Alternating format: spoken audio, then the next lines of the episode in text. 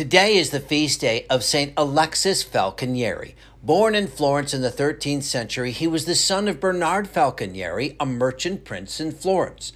Extremely successful as a merchant in his own right, Alexis also had a great devotion to the Blessed Mother and in 1225 joined a confraternity dedicated to her. There he met six others who also loved the Blessed Mother and who, like Alexis, were distressed at the sinfulness in the community around them.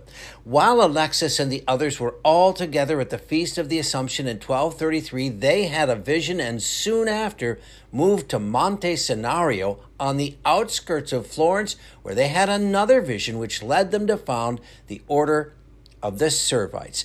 Alexis was the only one of the seven holy founders who did not become a priest because he felt he was not worthy of such an honor. To raise money and support the new order, he would go back into Florence seeking help from the same circles he had once traveled in as a wealthy and powerful merchant, and for many years he managed the day to day order of the Servites. He died on this day in 1310 at the age of 110. Saint Falconieri, please pray for us. I'm meteorologist Mike Roberts for Covenant Network. Have a blessed day.